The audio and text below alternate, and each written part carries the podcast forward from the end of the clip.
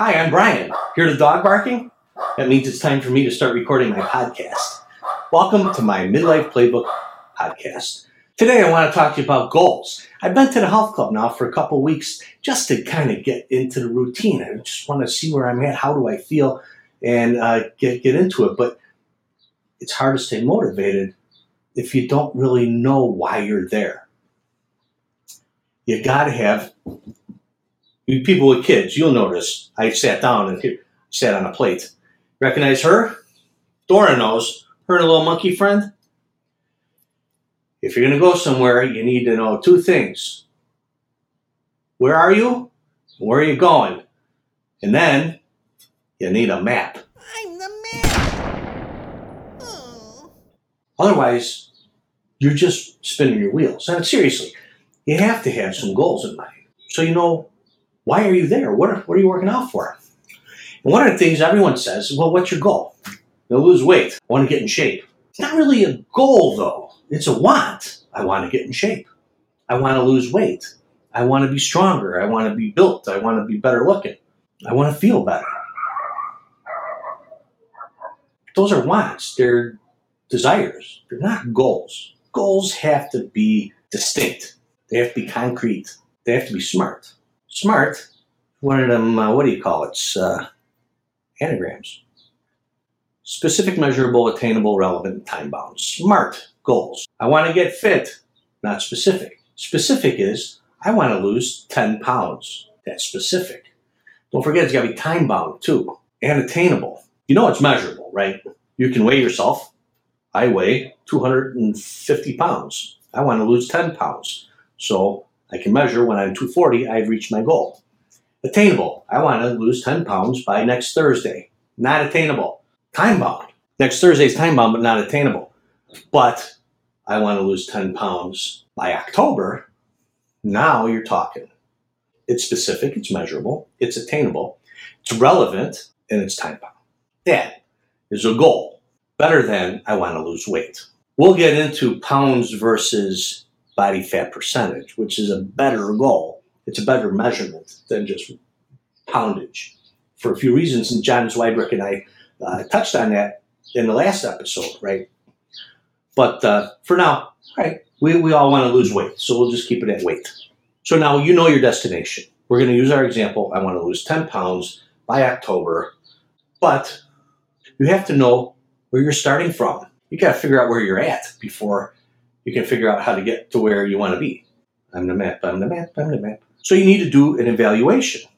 If you go to a health club, even if you don't belong, here's a tip. A lot of times to get you to join, they'll give you a free evaluation.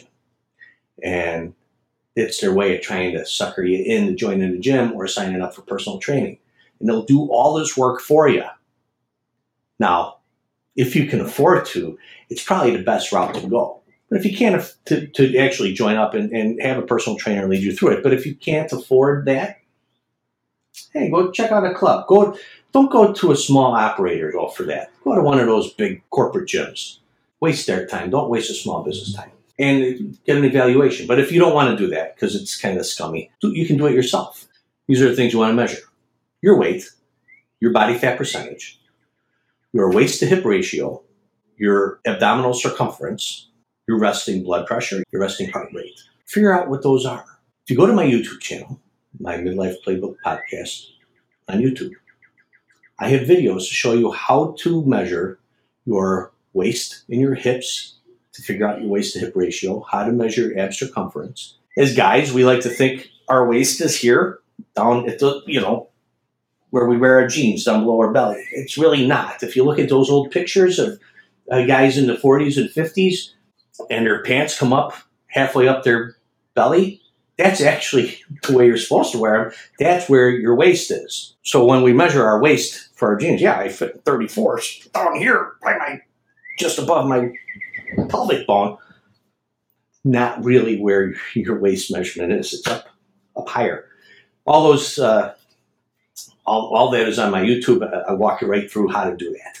Now you know where you're starting from you have your weight, you have your body fat percentage. There's a bunch of ways to do that. Uh, you can there's calipers that you can buy on Amazon. It's hard to do on your own because you really got to pinch and pull, and you know, it's, it's bad, especially for women because you don't want to measure here because you have. If I remember my biology classes, you have breasts here, and those are fatty tissue. So you're not going to get a good measurement of your body fat percentage if you grab your breast and measure that. You measure the back of your arm instead. And there's other places in your body where you measure. Uh, it's online. It, it, comes in the caliper directions, but it's hard to do yourself. So that you either want to get a friend who knows what they're doing, or a personal trainer who knows what they're doing. But the other way to figure out your body fat percentage, they have scales. They sell scales with bioelectrical impedance. So you stand on a scale barefoot, these little metal things, and it shoots something up. I don't know how it works.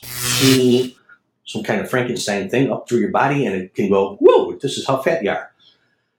It gives you your body fat percentage right below your poundage. They're not very expensive, but I'm sure they got to have a model sitting around Bed Bath and Beyond somewhere. Walk in there, take your shoes off, figure out your body fat percentage, take a picture of it, walk out. But if you got the money, buy one so you can keep track of that. You want to measure it going down too. I said this before, I, I can't stress it enough. Before you start any workout regimen, go to your doctor and get clearance from your doctor that it's okay to do it. That's your first step. And that's also where you're going to get your resting blood pressure, resting heart rate. If you don't have a machine like I have here, this is from Walgreens. It's not that expensive. I borrowed mine from my mother in law, so it's even cheaper for me. So now you know where you are. This is where I'm starting from. These are the things I want to work on. Now I can figure out my goals, my SMART goals, my specific, measurable, attainable, relevant, and time bound goals. It's like having a GPS. Location, starting location, destination. Now you got them. Now, when you go to the gym, on days you don't want, especially on days you don't want to go to the gym, there's a lot of days I don't want to go to the gym. I didn't want to go today, but I went. Oh, and I got a story for you when this is done. And I'm almost done, so stick with me. So when you're at the gym and you're struggling to get through it, why am I doing this? Remember my goals. That's right. Sometimes they're not physical goals as much as they are strength goals or endurance goals. I want to be able to run a mile in less than 13 minutes by such and such a date uh, there's a hot chocolate 5K coming up in November. I want to be able to run that beginning to end by November. I can bench press 95 pounds 10 times. I want to be able to bench press 120 pounds 10 times. Those are also goals. So don't have to be necessarily uh, what you look at. It can be gym goals too. Once you reach that goal, now you start new. Now you have a new starting point set a new goal. All right, now I want to run a mile in less than 11 minutes. And you can keep setting new goals, new goals. Before you know it, you're at that long term goal. But you got there through all these little short term goals. I'm telling you, it gives you that motivation when you don't have motivation, having that goal in mind. Otherwise, you just find yourself on back at it. Why am I doing this again? Your goal. That's why. If you don't have a goal, you don't have an answer to that question. Why am I doing this? I don't know. I could be sitting at home eating Doritos and watching Jeopardy. Why am I why am I here sweating my ass off? Because your goal. Write it down in your notebook. You have to have a notebook if you're lifting weights. You have to, and you should be lifting weights. We're going to get into that in future future podcast episodes, but get a notebook. Little one you can take to the gym, little pen, write down progress. See that you're progressing toward your goals. And put your goals in there. You can write them on every page. So when you get there, you look at it. Oh, that's right. That's right. That's my goal. I'm working toward that. That's why I'm here. So here's my story about what Dummy did this week. This is what I did. I'm a dummy. So I'm starting to go to the gym again, right? I'm going to go lift weights. I'm going to get strong. Uh, going to get back into it. I got to go three times a week to lift. Try to go twice a week to run, at the very least. I'm not starting out gangbusters. I'm going to talk about this in another episode, kind of how I'm starting out, because I, I sticking with it is the most important part. And I have found that if I go there and do too much all at once, I either hurt myself and then don't go back for a few weeks or ever, or I burn myself out right away. Oh, I can't, I can't, I can't put myself through it again. And then I fall off and I, I don't go back. So kind of slowly get myself back into it so I don't burn myself out. So I st- stick with my program, and I'm feeling really good. I lifted. I next day I ran. I lifted again. I come home and I'm gonna. I gotta make a smoothie, and I'm weak. I'm shaking. I got a good workout in.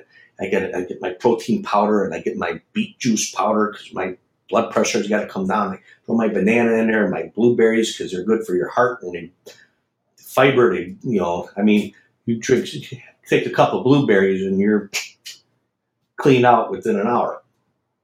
Get my kefir, poured in, and I look up where I have a bunch of vitamins and supplements that I never use because I bought them when I was going through. I got to do better, and and then they sat there and collected dust. And I pulled down this one. It says niacin B3. Some of you know where I'm going with this. Why do I have this? I don't know.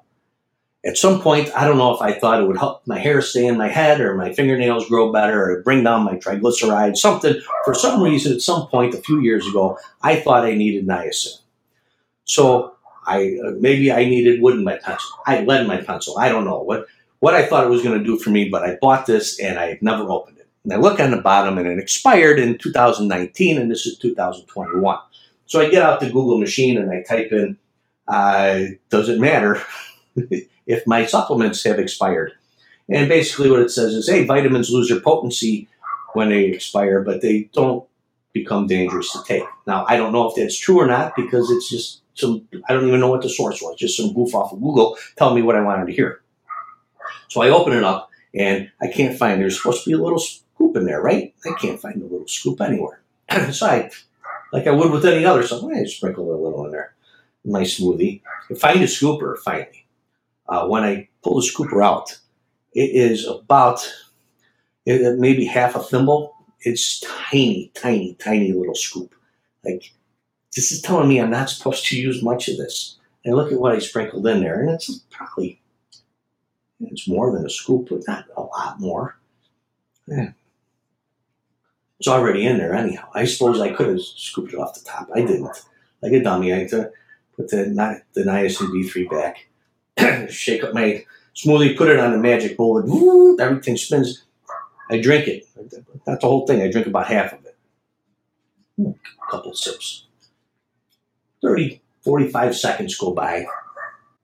You ever have one of those Play-Doh machines? Your kids have the Play-Doh barber shop where you put the little bald guy on the on the barber chair stuff with Play-Doh, and you push him down, and the hair just starts coming out of his head. That's how I felt if uh, that Play-Doh were on fire, because my scalp, it was like every follicle on my head, living and dead, was had just something hot. It was like Old Faithful. Every little one, you were going around Yellowstone and each one is just shooting steam out of it. Just, and I was hoping, maybe it's waking up lazy ones. This has got to be the niacin because I never had. I use the other stuff all the time. The niacin I don't use all the time. Burning on my head starts to spread to all my arm hairs, and then all my leg hairs and then I look in the mirror and my face looks like I, if you follow me on Instagram, you saw it looks like our coral colored pillow here. I was bright beet red, like I had just come out of a volcano. And I got out the Google machine again and typed in niacin hot, and it comes up niacin flushing. So I click on that, and then sure enough, too much niacin will do that to you. So now I'm on fire from the inside out. So I take some water. Everything I read online says the flushing will go in a, away in an hour or two and you'll be back to normal. It's not real dangerous unless you take a lot of it and then it can cause liver damage. This is all the stuff I've read. I don't know what's true or what's not. But I do know that the next day I uh, I wake up and my legs, now I'm fine. My, my head is now stopped burning. Uh, everything has stopped burning. But later that day, now my legs are itchy, like really, really itchy. I think I got a sunburn when I went golfing. Nope, this ain't a sunburn. This is a big time rash. Over my legs, the back of my legs. Then I look and it's on my arms. It's on my chest. It's on my back. I'm guessing it's got to be the niacin still. I don't know what else it could be. Go to the doc in the box and she says, it's something you ingested. I wouldn't have that powder again. I said, I threw that away as soon as my head started on fire. So I, now I got to take Benadryl. I got to take prednisone and look up the side effects of prednisone. It relieved the itching. My big time rash is now gone. But uh, prednisone will make you gain weight. So I'm only on it for a couple weeks. But here I am trying to work my butt off to lose weight and get healthy. But dummy me throws some kind of stupid supplement uh, that no one told me to use that I brought up on my own that was expired anyhow. I have no idea why I'm adding it to my protein drink. And I end up on medicine that makes me gain weight while I'm trying to lose weight. Thank you for joining me on my Midlife Playbook podcast. Join me next week. Now we've talked about where we are, where we want to go. Next week, we're going to talk about how to get there. Bring a notebook. All right. Thank you very much for joining me. Good luck on your journey. Stay safe. Don't ingest things you don't know what they are. I'll try to do the same. Don't forget to subscribe to my Midlife Playbook podcast on YouTube. Follow me on Facebook. Like me on Instagram. Tweet me on Twitter. And subscribe to the podcast itself wherever you get your podcasts, whether it's Spotify, Apple Music, Amazon, anywhere you get your podcasts. And please tell your family and friends do the same. I'm Brian. See you next time on my Midlife Playbook.